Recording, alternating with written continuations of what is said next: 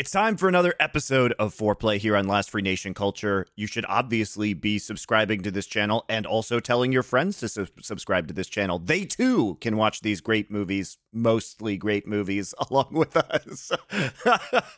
Even though I appreciate you have to do it, Monty, and it is like part of the business. The problem with that is, though, I'm just thinking, like, if even one of my friends actually ever sent me a message, "Hey, subscribe to this great channel," I'd be like, "You fuck off, man. That's obnoxious." Like, so in a way, like, I appreciate we need them to do it, but I would never associate with that. Behavior. well, you you ca- you guys you guys good. can bring your friends along for the good. ride There as you go, we there you go. That's suggest a better way to say it. movies, Yeah, you and go. then Yes. once you suggest Yeah. the movie and you watch it together with your friends, then you just slip them the show afterwards, right? That's the There you go. technique. That's the technique. I like it. I just, like the it. problem is, otherwise, it had that vibe of like, you know, when you're into like some like edgy podcast and they're like, remember to share it on all social medias. I'm not doing that. Like, man, I might have a listen, you idiot. I'm not associating my brand with yours. We talk, I'll get banned. Why am I going to do that? But obviously, in our case, we're not ban worthy, so you're safe. It's safe to Indeed, do. We're- It's all you good. are safe to do this. Yeah. Yes. All right, so we're uh, we're now halfway through. This is our third episode of 1980s vampire movies. We started with The Hunger, uh, and then of course we proceeded to Fright Night. We skipped a week uh, just because of our schedule, so sorry about that, guys. Uh, this week will be The Lost Boys, and next week uh, we will conclude with Near Dark. As I have said many times about Near Dark, it is not currently in distribution, so you will have to be creative to find it. I trust we have some tech savvy people who can either go to Amazon or another site and purchase a Blu ray disc, or I don't know, perhaps you have some other methods of watching movies. I don't know what those might be. This way, if you just understand like basic search engine manipulation, you will be able to find it. I'll just tell you that much. It's, it's really not like that hidden in that sense, you know. And it is worth your time. Obviously, make your own decisions about how to live your life and what your morals are and all that jazz. if we had a VPN sponsor, this might be where I plug it. So maybe we should Yes. get one. Anyway, uh, if you guys want to want to do that, I would recommend uh, finding yourself a copy of Near Dark legally, of course. And uh, if you do, you will not be disappointed. It actually is a very good film and a very important film because it was directed by Kathryn Bigelow, who later became a, a famous Oscar-winning director. So worth your time yeah. worth your time. Uh, but we are going to start with The Lost Boys today. Now, probably a lot of you have seen this movie. It is Joel Schumacher. Uh, he is a, I don't know, notorious director. How would you describe him? uh, he is a flamboyant uh, director. No, I, I think I think Joel Schumacher is, if you had to describe his career in kind of a succinct uh, way, he is the person that executes high concept, as uh, the terminology they use in the industry, movies, uh, and does it with very stylistic approach. It's style over substance in a lot of ways. Um, but you know, he's the guy that sort of created the Batman franchise with Batman and Robin. Well, well, he Uh, took it over from Tim Burton and then made the nipple Yes. suits of Yeah. Batman Forever and the, ba- Batman and the and, Robin. credit cards and all that bullshit. That's all Joel Schumacher. I mean, look, you know, one thing I would definitely say about him is I don't think he gets enough credit. I think he's definitely directed like some some solid movies that uh, people forget about that they're in his canon. You know, he did uh Flatliners. That's uh that's Another one key that- for Sutherland. yeah, another Kiefer Sutherland one. He did um what's the there's a really Falling Down. There you go. He did Falling Down with Michael Douglas. That's another like low key. You have to watch it once. It's not aged particularly well that movie, I might add, but um but you know, so he is Eight millimeters with Nicolas Cage. If people have ever seen that one, a good Yeah, one. yeah, another one. Uh he did uh phone the phone booth when Which Colin wasn't a, Farrell it was a good popcorn movie. If people ever saw it, it's a good, Yeah. good one-off watch. So I mean, it's you know the, when when people think about Joel Schumacher, a lot of people do lean into the Batman, you know, uh, stuff. But actually, low key, he's done some movies that you wouldn't even know they were Joel Schumacher movies to watch them. Um, but what's great about uh, what I like about Joel, Schu- I like Joel Schumacher when he goes full Schumacher. like I actually like it when he does that. I love I- this movie, I- so I, I, Yeah, I agree. yeah. And well, this was his first opportunity to do it in '87. I mean, he's still a relatively new director. His directorial debut was a remake of The Incredible uh, Shrinking Man, but done as The Incredible Shrinking Woman in '81. Um, and then he blew up with uh, St. Elmo's Fire, which he was the writer and director of. And then suddenly he was very vogue. And as we've established in previous episodes, you know, 80s uh, vampire movies were all of the rage. Uh, there, there was this renaissance. And what he wanted to do was make basically a sort of sexy you know, a, a sexy gay vampire movie, which, is, which is just fucking great. And he did like, I actually, I was surprised at how much I enjoyed the rewatch. It's so I, good. yeah, I, I was actually thinking this was going to be cringe, but it's actually based, Monty. It's mega. This, I actually think this is the best of the four movies that we've done, and we haven't done yet the next week. We'll do Near Dark, but for me, this was the best of the four. And I would just say this: I'm with you. I think people do that thing which I really hate. It's a bit like when people say, like, "Oh, I'm a huge fan of this like art musical artist," and you actually find out they just know their one famous, like, really big hit song, Hmm. and they just know that one song, but they maybe don't even know that. Like, for example, maybe the rest of the artist's work isn't like that. Maybe that was like a one-off weird, like, pop song or Yeah. the th- thing they did, or maybe they sold out for that one. So I would say the same thing with Joel Schumacher. People are just going to meme because of the Batman thing. Like, oh, he's just a hack, isn't he? Definitely not. Mm. What are you talking about? Like, like, like Richard said when he ran off some of the names of the movies he's done. This is a really good director. Like, look, I will say he's not trying to be like some European art house director with like all like innovative technique. It's very much like traditional Hollywood techniques and tropes, but he's really good with it. Like, mm. I thought this movie was mega. Like, put it this way: if you consider earlier in the series we did Fright Night, the level of production difference in direction between that movie and this is night and day. Like, this movie's actually really good for that. Like, I actually think the first hour of this movie is really strong. Like, the fucking direction is awesome. Like the way he does, um, like the use of color palettes in different scenes. I thought the soundtrack's a banger. Actually, the way it all fits together. Again, it's very much 80s music. I mean, that's the funny thing about this movie. It actually fits a lot of tropes of 80s and early 90s movies, and obviously youth culture and things. We'll talk about hmm. some of the themes, but I thought it just did it well. Though that's why to me this director definitely is not a hack. He's actually showing like a high level of competence. It's just I get that some people didn't like some of the other movies he did, which is fair enough, and I agree. I also thought like I saw this movie in I'm gonna say like probably the late 90s, early 2000s. I thought this was gonna like be a bit hawky when we watched it, but I thought it was really good. Actually, I was shocked at how good it was. Yeah, Yeah. and another little interesting context to add to it is that I think the movie is so sort of like extreme in its like very clear like direction and the things it wants to say and the gay subtext running through this movie. Uh you know it's it's kind of interesting. There's like an interview uh before he directed this uh where he said like he was he was going through a mega promiscuous time before you know, set, he he sort of found his groove in like you know directing and becoming like big in Hollywood, and uh, because of the AIDS crisis, he was utterly convinced he was going to die. like He, he, had a he is gay, by the way, for context. Yeah. He is gay. Joel Yeah, yeah, Schumacher yeah. is gay. Right, okay, yeah. So so I mean, very flamboyantly Yes. and out and, and Oh, proud, right. I wasn't even aware of that. Yeah, yeah. So he he he said that like um you know he uh was super worried like If he anything, that makes that Batman thing less weird than that he was doing Yes. some weird camp sort of nipples on the leather. Like, Yes. actually, that just seems more within the wheelhouse. Yeah, it? yeah, no, yeah. that was exactly what he was trying to do. he wanted I to see. imprint it. But anyway, he said he'd had se- he'd had sex with like maybe twenty thousand guys. What he claims, hell. right? And so Fucking he was just utterly convinced. He he because he, had a friend who wasn't promiscuous and, and died of AIDS, so he was like, "All right, fuck it." So he literally, when he was making this movie, I think. I think there was like almost a kind of there's nothing to lose, like a real fearlessness in the queer coding he's put into the film, and I think the movie is so much like better for it. Um, Yeah. yeah. Anyway, sorry, man. I, I know I'm getting ahead of ourselves. 'cause we Yeah, haven't do the- do the premise plot and all yet. that okay, so so uh, what what I what. I will say to jump off of Thorin's point is that what strikes you most about this movie is that it's just so cool. It is so cool. It it encapsulates everything that you would want about coolness and like being a a trendy teenager in the And even the 1980s. thing I said earlier about how it's very 80s. Like, look, I wouldn't listen to a lot of this music, but in the atmosphere and ambience of this movie, it's dope. Like, some of it I was even thinking, some of this is like banging, actually, this music. Even sounds very classically 80s, you know. Yeah, there's there the music is great. Obviously, the the theme song "Cry Little Sister" sounds a lot like Perfect. the goth music, which is an excellent track.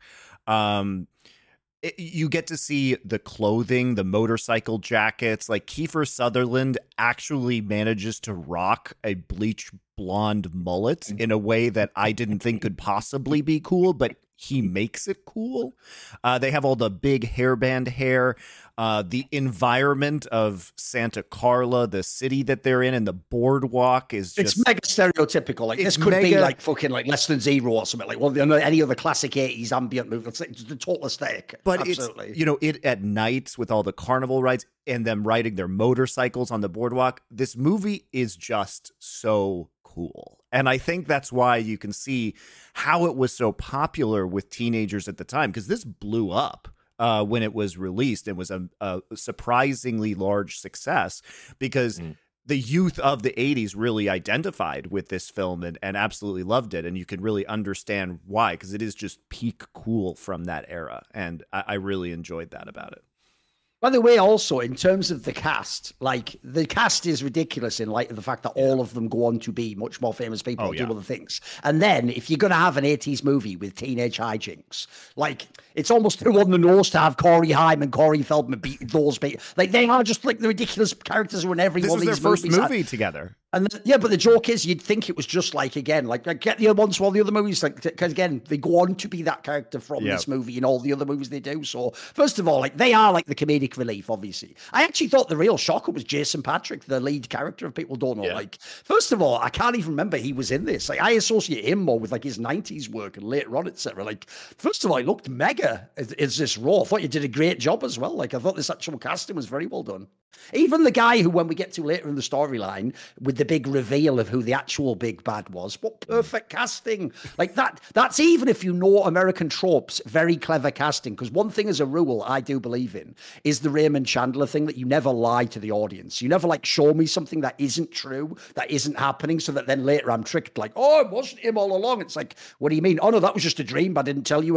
You don't do that because that's a cheap way to trick the audience. But the way they trick you to make this character, because basically the character who's revealed to be the big bad guy at the end, who spoil obviously we don't do spoilers on the show. It just is the Max guy that's like dating their mother, which is a central theme of the movie and clearly some of the undertones. When they reveal this character, the reason it's so perfectly cast is because that actor is exactly who you would cast if it was the red herring, if it was the one where they think it's him, but it's not really, and of course it is just some nerd guy that your your mother in your mother's dating or whatever. Like the idea that was the evil guy at the end, I thought was really well cast. It's a great twist to put on it. That is the least likely person you'd expect would be revealed at the end as like the head vampire, you know. All right, so here is the here is the quick summary of the Lost Boys. So the idea of this is that so Jason Patric, uh, who's the older brother, um, and uh, Corey Haim, who's the the younger brother, move with their mother to Santa Carla, California, which is Santa Cruz, California, by the way, which is on the Central Coast. Uh, they filmed it in Santa Cruz with the boardwalk. The reason why they didn't call it Santa Cruz was they didn't want the bad publicity because as they're driving in and they see the sign Santa Carla, it says like uh, murder capital, Murder of, capital. of the world on the back. Which, by the Yeah. way, in the 70s, there were multiple serial killers that were active in Santa Cruz at the time. So it actually was called the murder capital of the world. So Santa Cruz was trying to move beyond that from the 80s, but it would have been very well known amongst Americans at that time that there was like a lot of mysterious serial killers um, that were active within the last decade. So it also makes sense that people would be randomly dying to vampires there. So it's actually a really good historical context that partially explains how people would just be kind of accepting or aware of mysterious deaths that were happening within this city. So they move to Santa Carla in she gets divorced, she takes her boys to go live with her dad in this very deeply awesome house um, filled with taxidermy. Just the sets are amazing uh, within this movie. Uh, and they're on the they're being teenagers on this boardwalk at night, and uh, Jason Patric's character Michael sees this girl, gets en- enchanted by her, and then she is hanging out with a bunch of teenage vampires who are led by Kiefer Sutherland, whose name is David. He starts becoming a vampire because he follows them to their lair and drinks some blood. And then he's trying to basically, the rest of the movie is a bunch of kids trying to hunt down these vampires, Michael trying to not become a vampire, and for them to figure out who the head vampire is because if they kill him, then they will reverse the, the, the vampirism curse on Michael. So that's a it's a pretty straightforward plot. Actually, it's pretty. I will just say also another thing that's aged. Some could say very very well because it's unintentional in this regard. It's just coincidental or it's a synchronicity, isn't it? So essentially, all I'm going to say is I'm going to phrase it very carefully, be quite precise. So Corey Haim and Corey Feldman were in a movie where the premise is all the popular uh, people and with authority that are around you are actually evil blood sucking vampires who want to feed on the young. No one believes you, and it's actually up to you to get out or to kill them. All I'm saying is, in some ways, this movie never ended for these two, did it? You know, so leave it there. so dark. It's very dark. I know that now when I'm watching this movie back, like bloody hell, fucking hell, mate. Like yeah. So for yeah. those of you who don't know, uh, the the what became known as the two Corys, so Corey Haim and Corey Feldman, after this movie, they were both I don't know what like 14, 15 looked like uh, when this movie was made. Ended up going on a string of later films together and became quite famous. Uh, and then both of them really struggled with with drug addiction, which was also and the two iconic like young stars that like didn't yeah. make it to basically out of that and had sort of fucked up lives after that, didn't they? Yeah, exactly. And so it was a lot of success at a very young age and uh, you know a really solid film partnership that resulted in very unhealthy eventual lifestyles. And I think what's to put this in context too, I was reading about some of the background on this movie. And apparently, because they had all of these teenage actors and extras and everything like that, when they were filming this, apparently it was just a crazy party, like oh, crazy yeah. out of control. Um, drugs, alcohol, everything that was going on at night after they were done filming. Um, and so it, it basically they they managed to successfully create the atmosphere both on and off off camera that they wanted for this movie. And they did they filmed this over like 3 or 4 weeks within Santa Cruz and apparently it was just it was just wild. And i think an unfortunate like the fortunate part is that it resulted in a very believable atmosphere on, uh, as part of the film but the unfortunate part is it probably set up a lot of these actors for very these young actors for very serious lifelong substance abuse problems. I mean, yeah. the funny thing is, that is, in my opinion, one of the tropes I took from this movie is that I thought a clear underlying message, since it's the 80s as well, is the idea of like peer pressure, isn't it? Like, it's like one of the main things with the Michael guy is like essentially he's getting peer pressured into being a vampire, as you might be peer pressured into getting involved with hard drugs or being a part of a gang or something. If you notice, that's one of the things in general a lot of these 80s vampires movies we're doing now. That is a, another trope a lot of them tried to play on was the social dynamic of what young people were facing and how that could be a parallel for being sort of lured into being a vampire or the victim of a vampire, etc.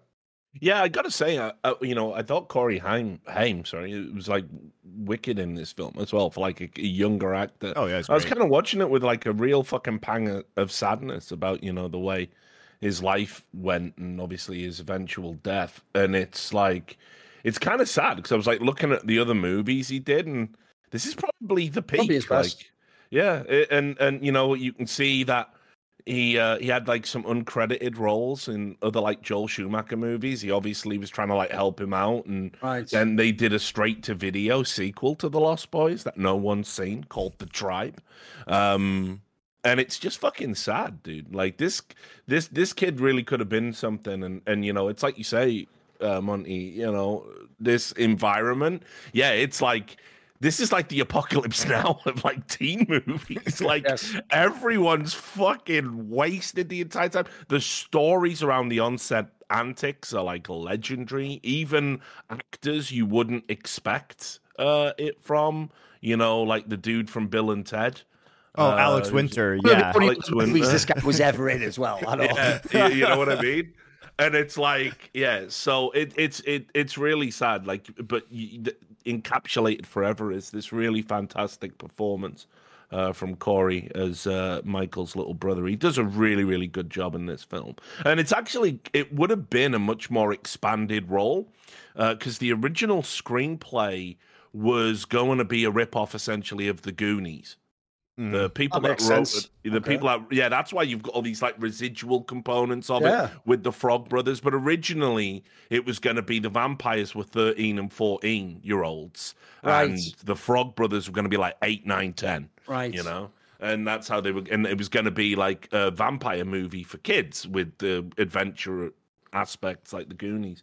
But um, yeah, once Joel Schumacher got attached to it, he was like, no, no, no, let's make this a stupid, sexy vampire movie. Let's go.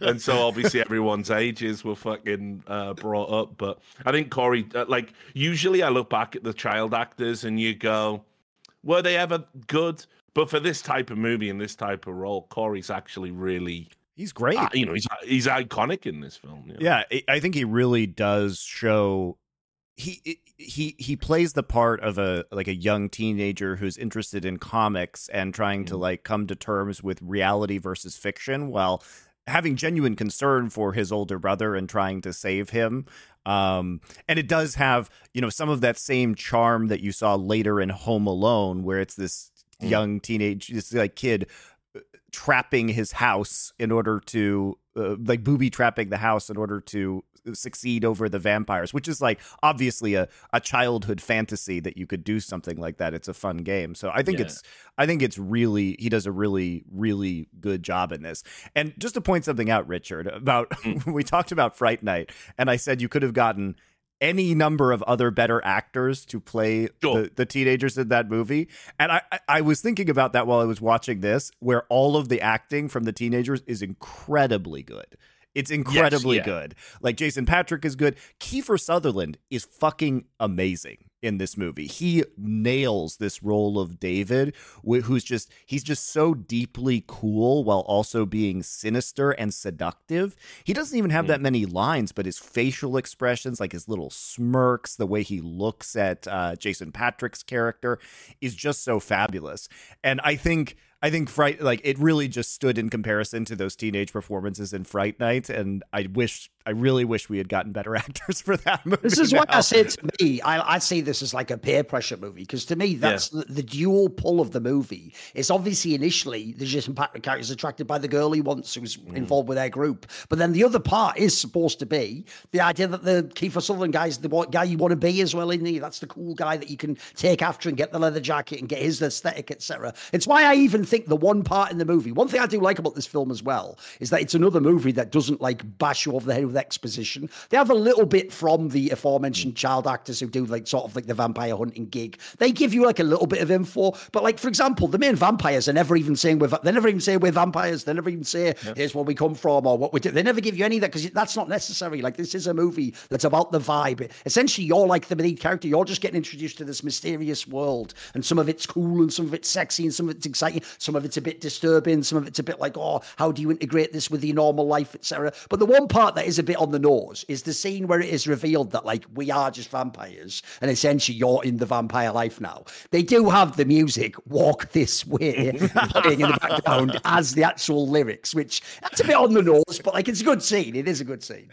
yeah i mean again like the the what what's really interesting uh, for me about this film is obviously at its heart you know i i am it's it's about a guy coming out right? Like i mean that's what's happening to michael. He's not being turned into a vampire. He's he's getting in touch with his closeted homosexuality. That's what the that's what the film's really going on. Uh, like yeah it starts with he's chasing after a woman who's got a kid right? And it's the picturesque ideal of heterosexuality, right? And then as he's pursuing that, he bumps into, you know, stupid, sexy Kiefer Sutherland. And, and oh, bloody hell, he's leading this decadent lifestyle where he lives in this hotel that's sank into like some sort of, you know, uh, uh, what was it when the earthquake happened? Oh, yeah. gone So- sinkhole. Yeah, it was a it was a resort. It was like a Yeah. turn of the century, like uh, turn of the twentieth century resort, uh, which is obviously like super decadent. It's this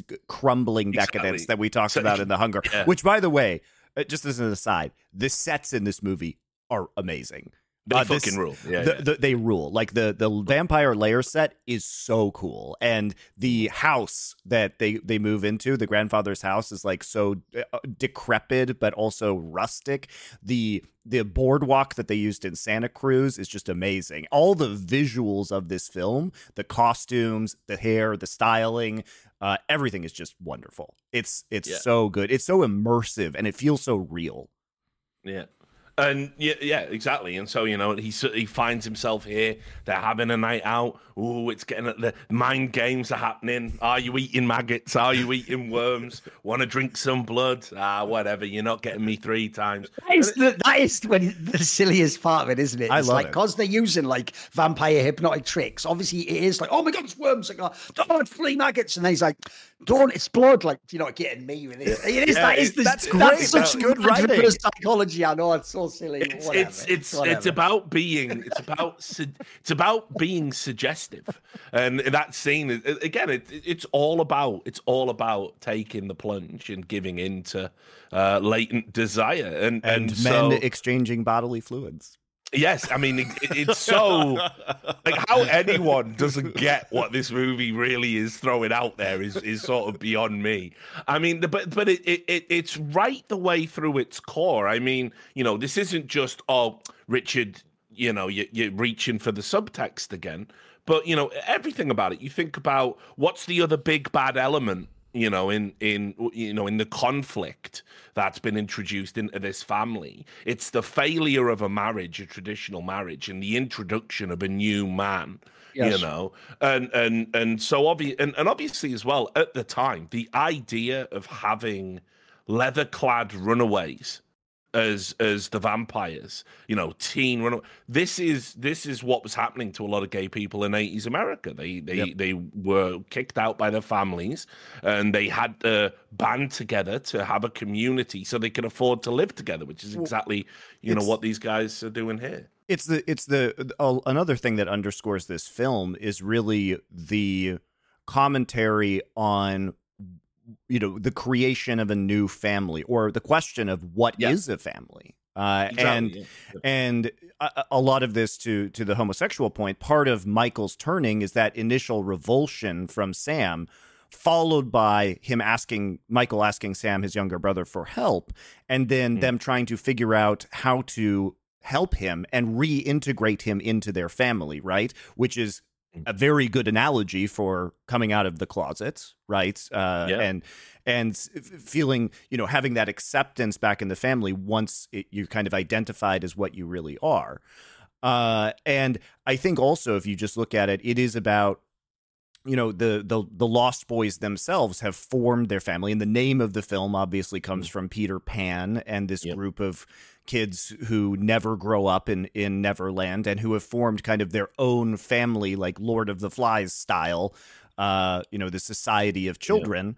And you see that with the new just like we saw in fright night there's this kind of undertone of your mom getting seduced in both movies also by a vampire both times it turns out. But the Mhm. questions of what that means for your family and can new people come into your family? Because at first the vampire guy seems very understanding and reasonable uh, towards the kids and is trying to you know date their mom but also be respectful of the teenager's feelings regarding you know this situation. And the vampire himself has created his own family by with these teenage boys uh, and their Yeah. own kind of I actually thought that part of the metaphor was also very good because you have to remember, like now there's been so many things done since then along these topics. This is still like 1980, whatever. Was it seven or something on this one? Like this is 87, still this is still pretty early. So actually, as a metaphor for like divorced family that moves to a new area, then your mum starts dating a different guy, and initially maybe you're not into that. And then how do you integrate the two families when one might be totally different? That is that's actually well, well done. I thought as an undertone because initially they do it as the red herring of like that's his excuse as to why like oh that's why you're fucking with me, and then he goes to that dinner when the vampire hunters try to give him the garlic and the all that jazz. Like that seems like that, but that is actually a central underlying theme of the movie. Clearly, so Well, when, I, it, it when I was also hold on. It is also explicitly stated by Max the vampire at the end when he mm. said his goal is to give them a mom. Like he wants to turn this the the uh the the mom into a vampire in order to be the mother of the lost because if you know that actress Dianne Wiest she is just she's, one of those people who just naturally seems like a lovely oh, person in every movie so you are just like get the fuck away from her Get away from yeah. me, bastard. Yeah, I know, yeah. She's great in all those. Uh, yeah. She did like five Woody Allen films, man. Bullets great, over yeah. Broadway. She's fucking mega. Yeah, what an actress. Like, but yeah, I mean, uh, but you know, some of the some of the coding, some of the subtext isn't subtle. Like on my notes. So when I uh, for the noodle scene, I've wrote uh, they're only noodles, Michael, and what they're saying is, you know, that it, it's the same to to you know a guy, a woman, you know, it's all the same. The noodles, just noodles. Just eat the noodles. Oh no, but I'm repulsed by the noodles. Are you? It's all the same. So that, uh, that's what I wrote in my notes. Also, in the initiation scene, when he drinks the when when he eats the noodles and drinks the blood, it cuts to Sam, his younger brother, and his grandfather comes in and get, says, "Got something for the room," and it's a stuffed beaver. Right, it's an actual okay. beaver that Sam then puts away. Oh, can't look at the beat. But then it cuts back and we're in the initiation scene.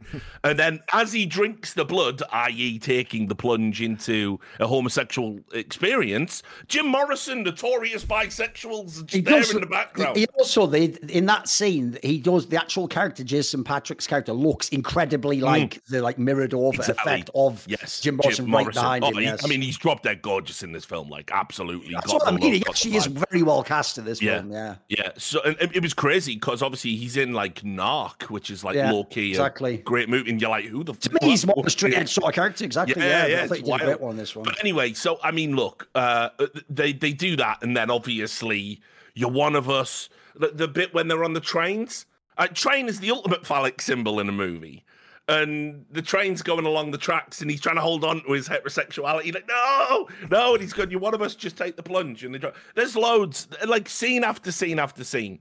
Like, I, I, I honestly, like, just genuinely believe Joel Schumacher wanted to just make a movie about what it's like to sort of have this. Oh God, it's so hard to fit into society, uh, you know, and and and the sort of just let you know, just give in what like who you are, like, and that that to me is what the movie's about. Like that well, scene you're talking about, the one where they're hanging off the train tracks like that. Mm. I want to know if anyone, I want to get the temperature check of everyone else because when I first saw this movie, because it doesn't have any exposition for the first like hour, really, aside from that vampire hunter angle about like it is vampires and that's what's going on and here are the rules, because mm. you don't get any any info from the vampires themselves up until that scene, which after that one where the guy also like sort of agrees to literally drop off the bridge and then he just wakes up in his bed, etc. So what you realize then is he is sort of like fully vampired out and he obviously has the powers and he didn't die, etc. Before that scene, part this is why I took like the peer pressure angle. I still couldn't tell until that point. Are they like fucking with him and they're all vampires and he isn't? And they're just trying to sort of like get him to kill himself essentially and something like but it's only after that scene you realize like, he is fully like that. Did anyone else have that vibe? Did you also did you already get it, take it for granted that he was one of them already? Because obviously this is one of the movies where because all he had to do was drink the blood, I mean we'll get into this later. Yeah. Like this this isn't like like the traditional way that you get turned to the vampire. It's more no. subtle, you know, it's sort of gradual, isn't it? Yeah, because usually you have to be bit.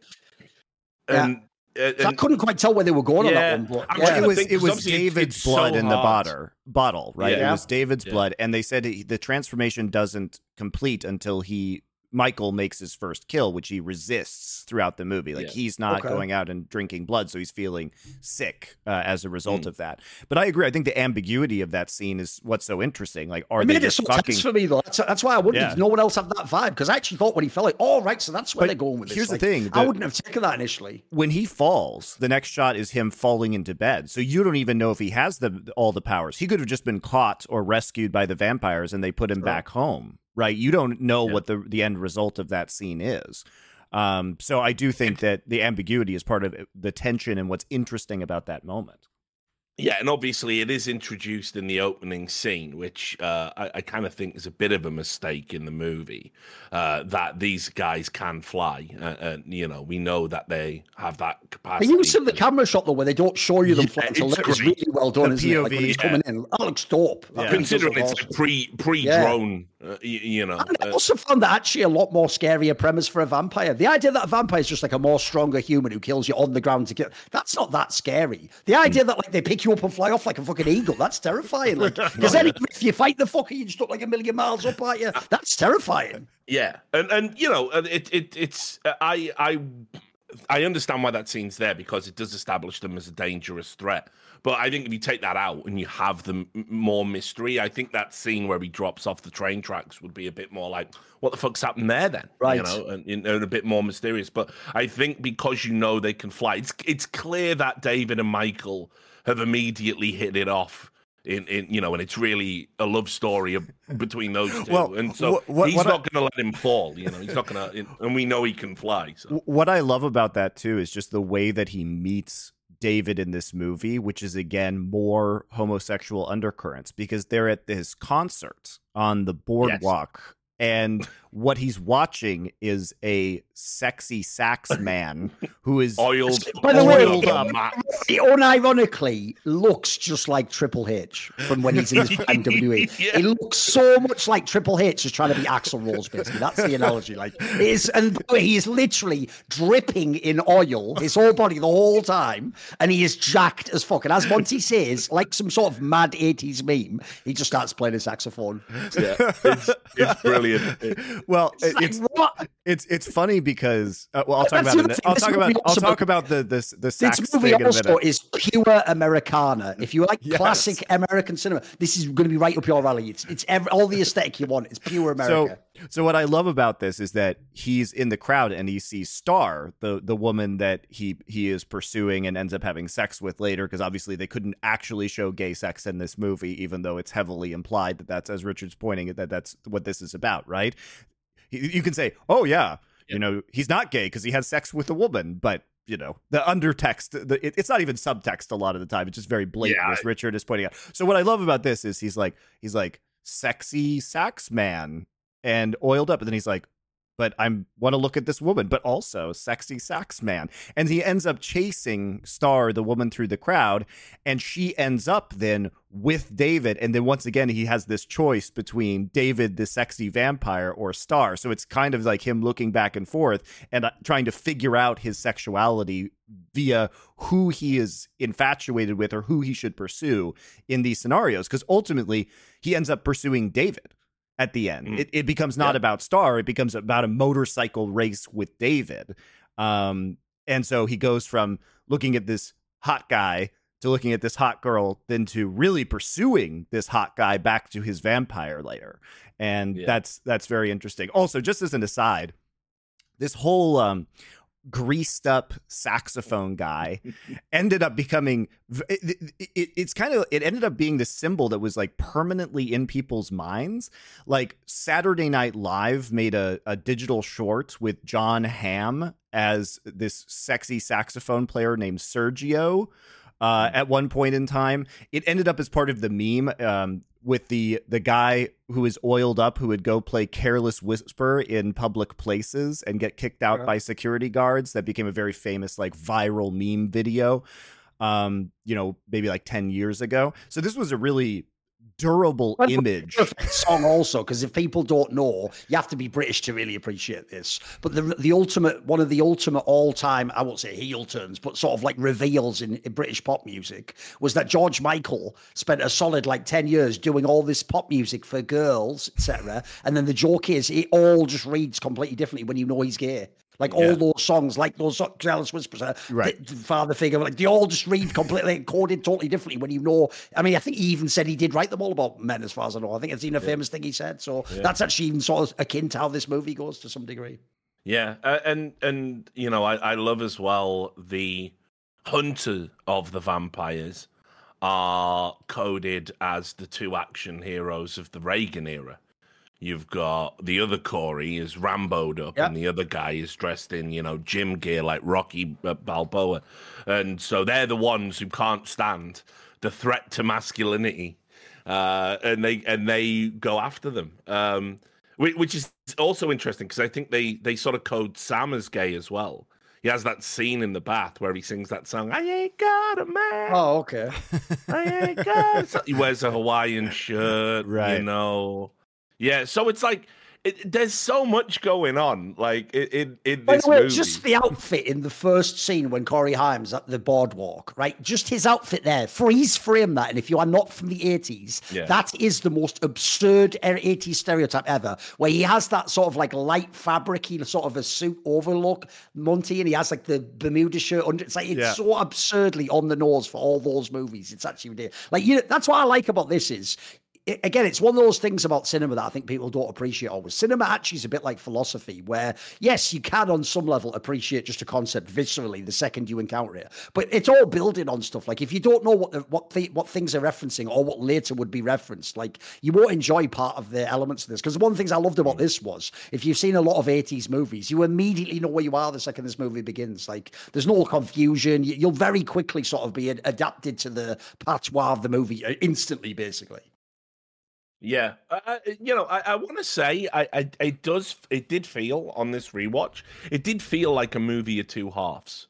Uh, like Yes. like almost uh, like not as tonally wild as like Dusk Till Dawn, right? I mean, the funny thing is, the first hour or so, like I say, isn't even really like a horror movie, mate. It's just, it's just a, a good movie. Like the second Yeah. half becomes, we have to kill the vampire. It just becomes that, doesn't it? You know. Exactly, and and and sort of the shift in focus, because obviously you know the Frog Brothers are there, uh, running their comic store, and, and and basically Sam is kind of in the background a little bit, but then for the second half, it really becomes about Sam wanting to help his brother by getting rid of the head vampire. They think, then you know they get all the um, you know holy water fucking water balloons and water guns and all of that stuff and it's like you know it, it it's just it feels like a very different movie once you shift into that phase it feels like the, the 80s had this kind of weird particular you know we want to make edgy we want to we want to take child like m- movies for kids adventure movies for kids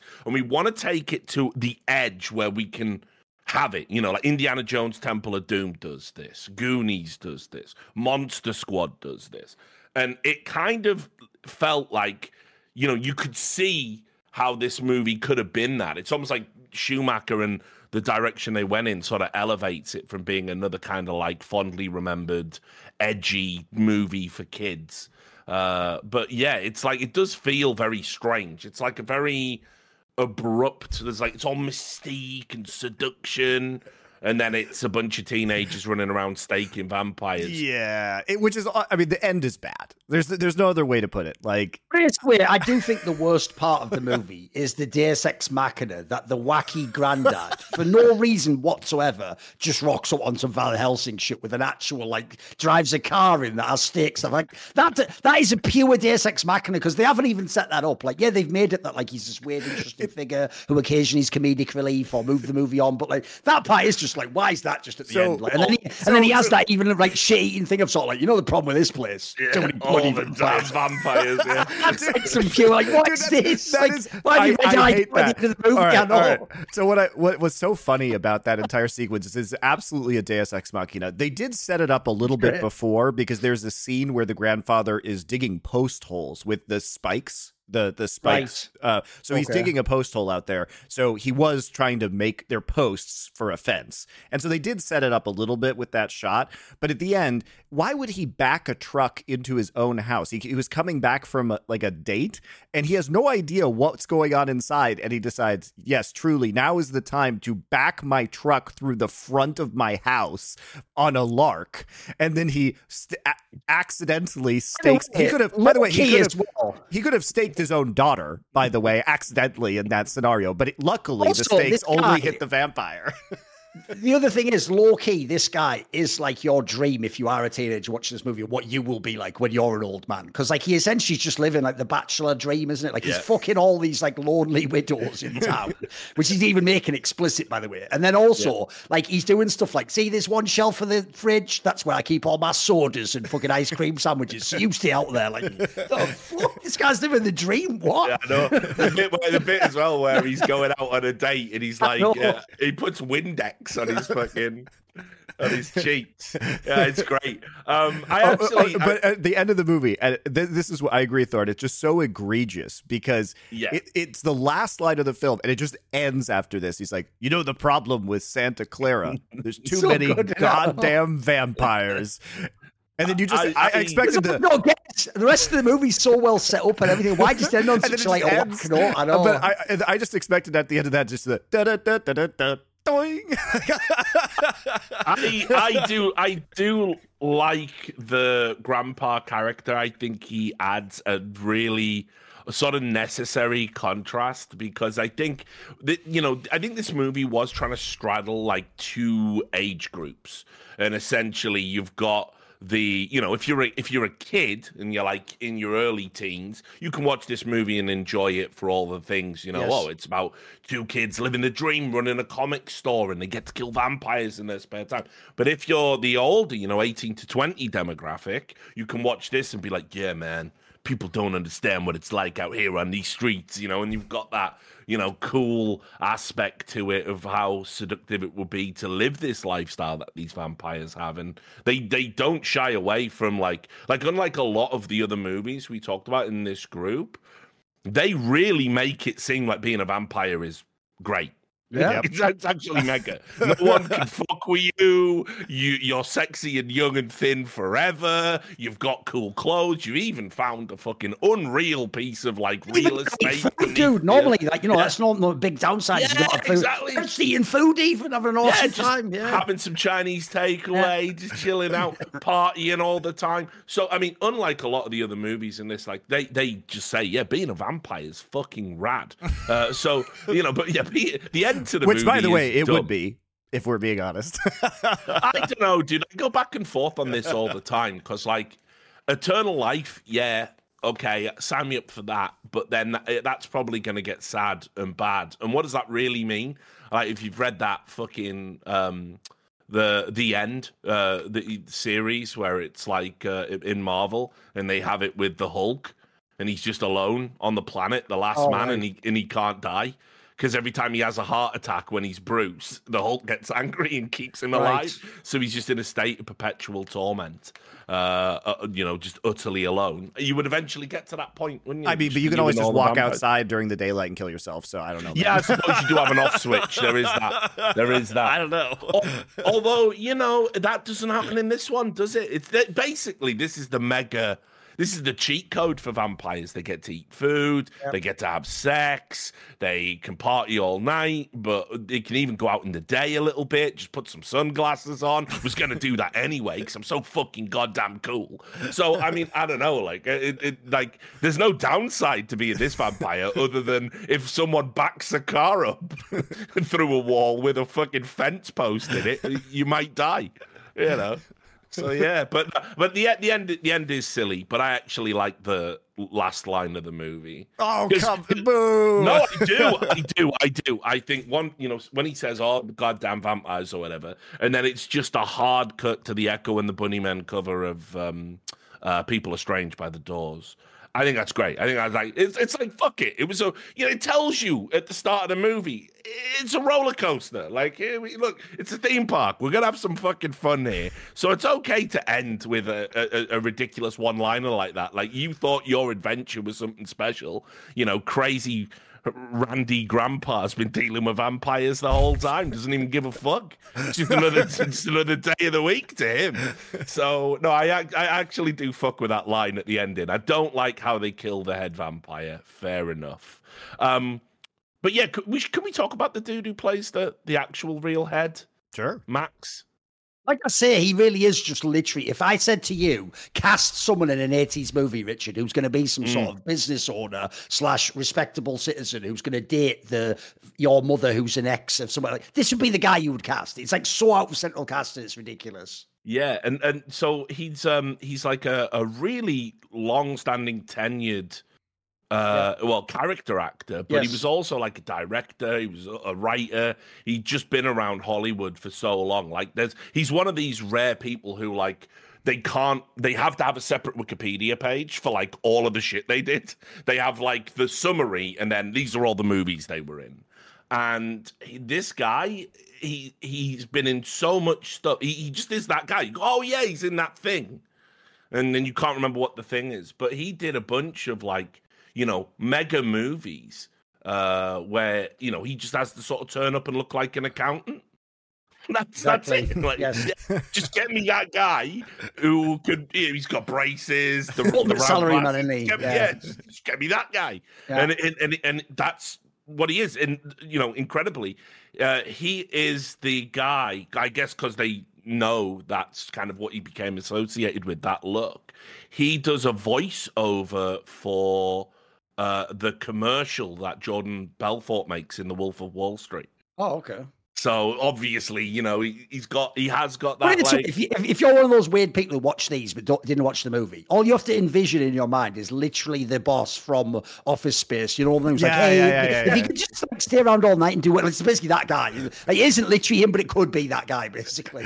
yeah, it, it, it- it's amazing. But I mean, I thought he he does such a what's it? You see what he is the the contrast to the Edge. I actually think if you cast another actor who plays it straight.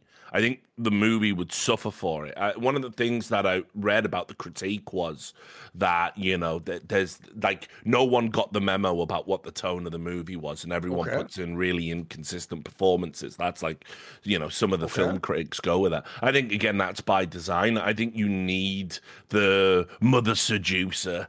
I think you Yeah. do need him to be almost broadly comedic, like, and that's literally what he goes for. He's with the granddad, right? It just brings you back out of the Yes. movie into Well, reality again. You're in yeah, everyday exactly. reality, yeah. It's also it's also like you know there's there's several different tonal shifts that you see because there's obviously the more serious um kind of late teenager interactions with the sex and the the the lost boys uh within their lair but then there's also kind of the silly comic book narrative of the the frog brothers and their wacky ways to try and trap vampires and it's childish in the way that they approach these scenarios which is why it's very reminiscent of of home alone which happened what 91 i think so a few years early 90s yeah. so a few Yeah, years yeah. later.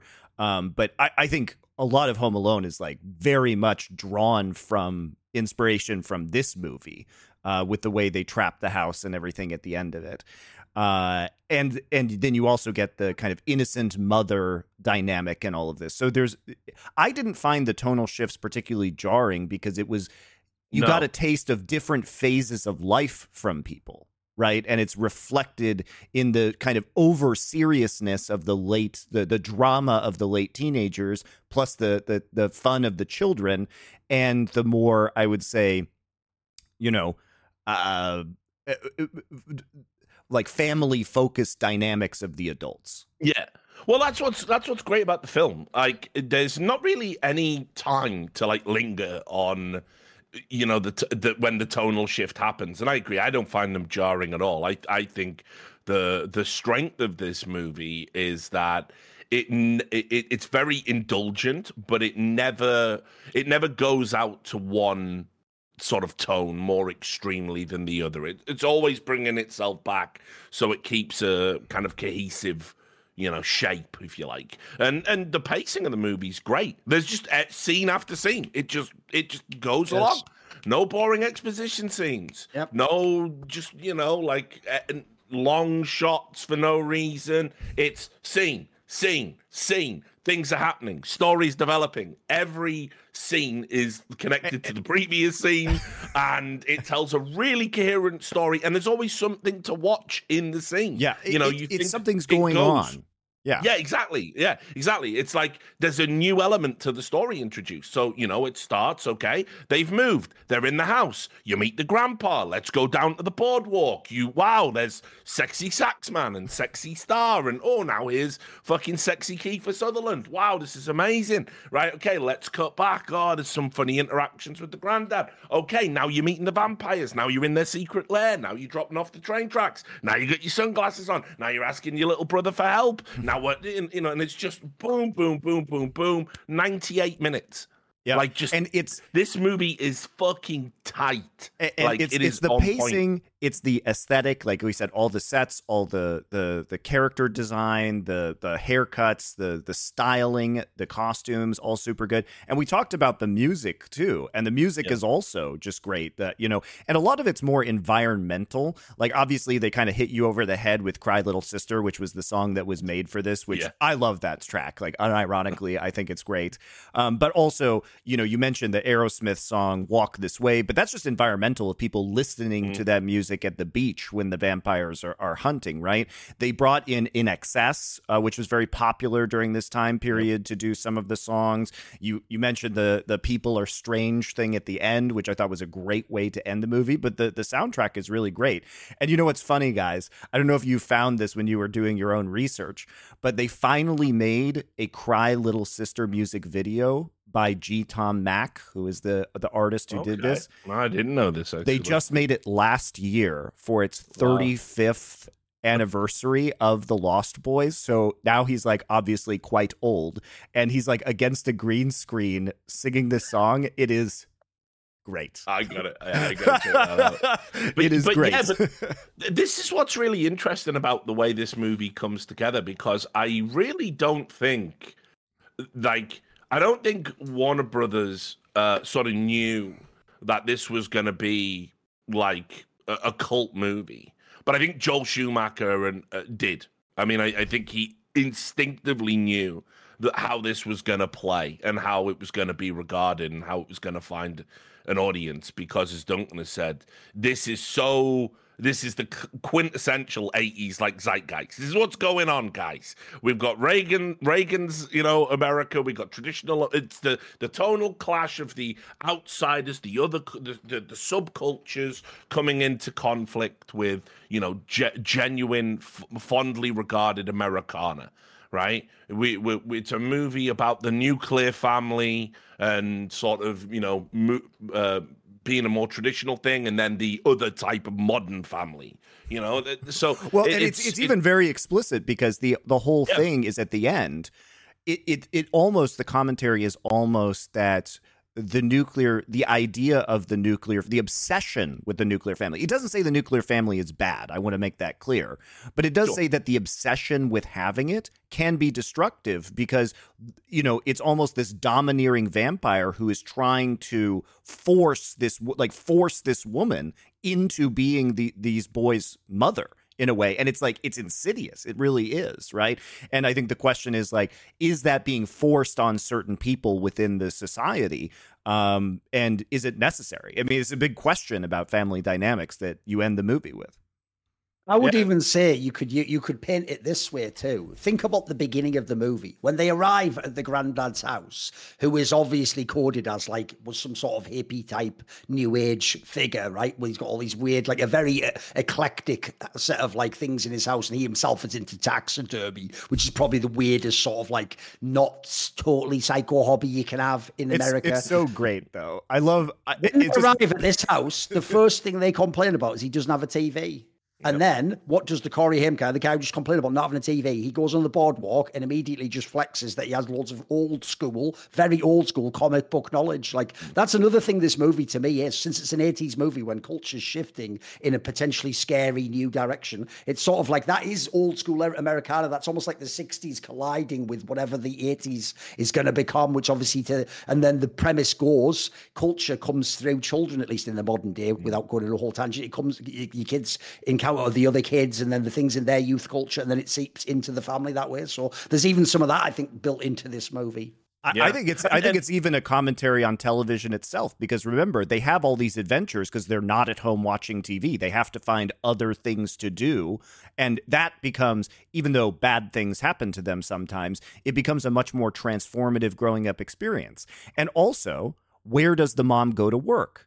At the television store, which is owned by the vampire right and it's yeah, right. almost as if the you know the the seduction element of the vampire is also present in the idea of the the seduction of of television in a way right so i think yeah. that's a despite which is weird because it's also a movie so you wouldn't think it would be making these these kinds of commentaries but i i feel like it is yeah, so I, you know, I, I, I think it's great. This, this was a summer movie. It was a summer event movie that had no right to sort of succeed uh you know to the degree it did and it's it's crazy how well it's held up though isn't it that's the Oh, thing yeah. to me So good. well i mean you know also i i think it's broader impact on culture i i don't think we can get to say uh, a buffy the vampire slayer for Mate, example when they were even doing the special effects, I was thinking of that exact thing. So people don't Yeah. know that's one of the things that Buffy sort of like brought into the mainstream culture is that when you're the vampire, you get that little like weird burrowed forehead or whatever. They do that basically. That is act effect. No, Yeah. mate, so much. I actually think low key, this is like a sleeper movie that so many movies have stolen from aesthetically or like certain like concepts and tropes. Like th- this, like I know I'd have to check the timeline, but I feel like there's a bunch of things have taken from this. And so Oh. stylized as well. A- absolutely and um, you know this was this was essentially what i think when we talk about when next week when we when we talk about near dark this is the, the, one of the reasons near dark doesn't do as well uh, as a movie because that bombed at the box office uh, is because of the existence of this movie. This is what people wanted vampire movies to be moving forward, right? They wanted it to be this, you know, really sort of decadent, mysterious, sexy, you know, kind of kind of lifestyle, and and so. You know, when old when I think 'cause I think it's the same year. Near yeah, it's the same year. out. Yes, it Yeah, was like so five months later. I think Near Dark came out. An ultra realistic, horrifying nightmare of being a vampire. You know, so yeah, this this this movie basically. And I would even say it informs Twilight and all that other stuff. Like you can't have any of the other media that comes without this as the touchstone. This was Joel Schumacher, who, you know, obviously sadly passed away uh, a few years ago. Um, you know, but this is like Joel Schumacher absolutely like just swinging for the fences about, you know, the gay experience in America and doing it by using two actual two mythologies because it's not just an updated uh you know myth about uh, uh, uh, the vampires. It's obviously all the peter pan references in the movie Oh, the yeah. fact that it's called the lost boys. You know i think joel schumacher said in an interview um I, he was obsessed with the idea that peter pan was a vampire. Why doesn't he age? Why does he fly? You know what what you know and and so i think um he took that and incredibly he said he was reading a lot about uh, B- british gypsy culture as well the idea of being an itinerant the idea of moving having to move around uh, all the time.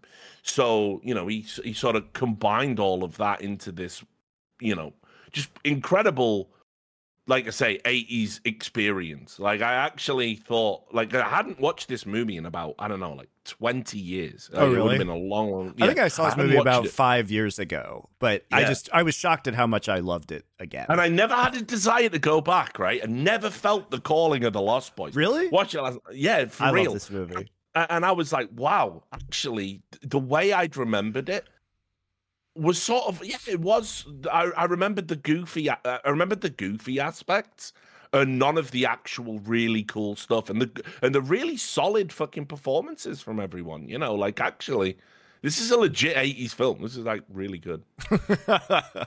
yeah, I agree. I I thought uh, it- go- I had seen it more recently, like I said, but even I forgot. I just got I got so drawn in immediately by the cinematography, the aerial shots at night of the boardwalk and all the carnival rides. Uh, the the, the just is, this movie just drips cool. It just drips cool, and it, it- you really feel like you're part of the trends of that era. And it's easy to understand why this film was so popular with young people in the 80s because it was an icon of the most cool aspects of American West Coast society at that time. Yeah, yeah. I, I, I- think as well, just um, in terms of its its legacy, I almost want to say I don't think it's a forgotten movie, but it's not one you see lionized a lot these days. Like I don't see, you know, you, the YouTube algorithm never seems to mention the Lost Boys these days, right? But it, a lot of films from that era, a lot of 80s movies seem to be permanently thrown up. People are doing reviews and retrospectives and clips in the shorts. Not really. It's almost like this movie is kind of it's it's like survived by its children, you know. And as I say, like you know, you think about you know Buffy and Angel and all of that stuff. I mean, you know, it, it, it may, it, that could just as easily be the fucking Lost Boys, the series. You know, the Frog Brothers learned kung fu and kicked the shit out of vampires every week. You know, it would have could have been the same thing. So yeah, it's it's its cultural impact is actually like quite profound, but for some reason, no one really seems to bring the movie up a lot. I like I don't know if that's just my impression and that's not accurate. I don't hear about it a whole lot. I agree. Yeah. It's, it's interesting. Yeah, super crazy. My final note would just be like to bring it all the way back to the beginning. I do think actually Joel Schumacher is an underrated director, and if yeah. you enjoy this movie, I would just say go and watch the one I said, the eight millimeter movie with Nicolas Cage. It's actually just a very good movie. Yeah, and uh, yeah, again, like launched. Uh, I mean, that, that's uh, that was the one uh, Joaquin Phoenix. I think that was one of the earliest ones. Yeah, yeah, that was where he like got a. He plays like a scuzzy porno video salesman who helps Nicolas Cage. It's one of case. like the rare ones where Nicolas Cage is like in a serious role, but he does a really good job. Yeah, yeah. one of the red ones. Yeah, like he's not even tall, trying to camp it up, you know. Yeah, yeah. but yeah. Uh, well, look, my, my, final thoughts about the Lost Boys. I, I, I think uh, this, as I said, I think it's one of the quintessential '80s movies. Like if I was pulling together a, a top ten you know, I, I, it would uh, of eighties movies. If you wanted to know what life was like in the eighties, it would be on there for me, uh, along with Top Gun, obviously, which would be the first on the list. By the way, this um, is also actually just a legit good movie beyond the genre yes, of vampires. Yeah. You don't have to care at all about vampires to like the first hour. Or so I, I almost think it's incidental. As I as I said, I think the the reading of family, the reading of what it's like to experience peer pressure, the reading of what it's like to grow up, and you, you know, like the, the, it's got it, it, it's just a movie about you know, a family that has an extraordinary set of circumstances kind of happening to it.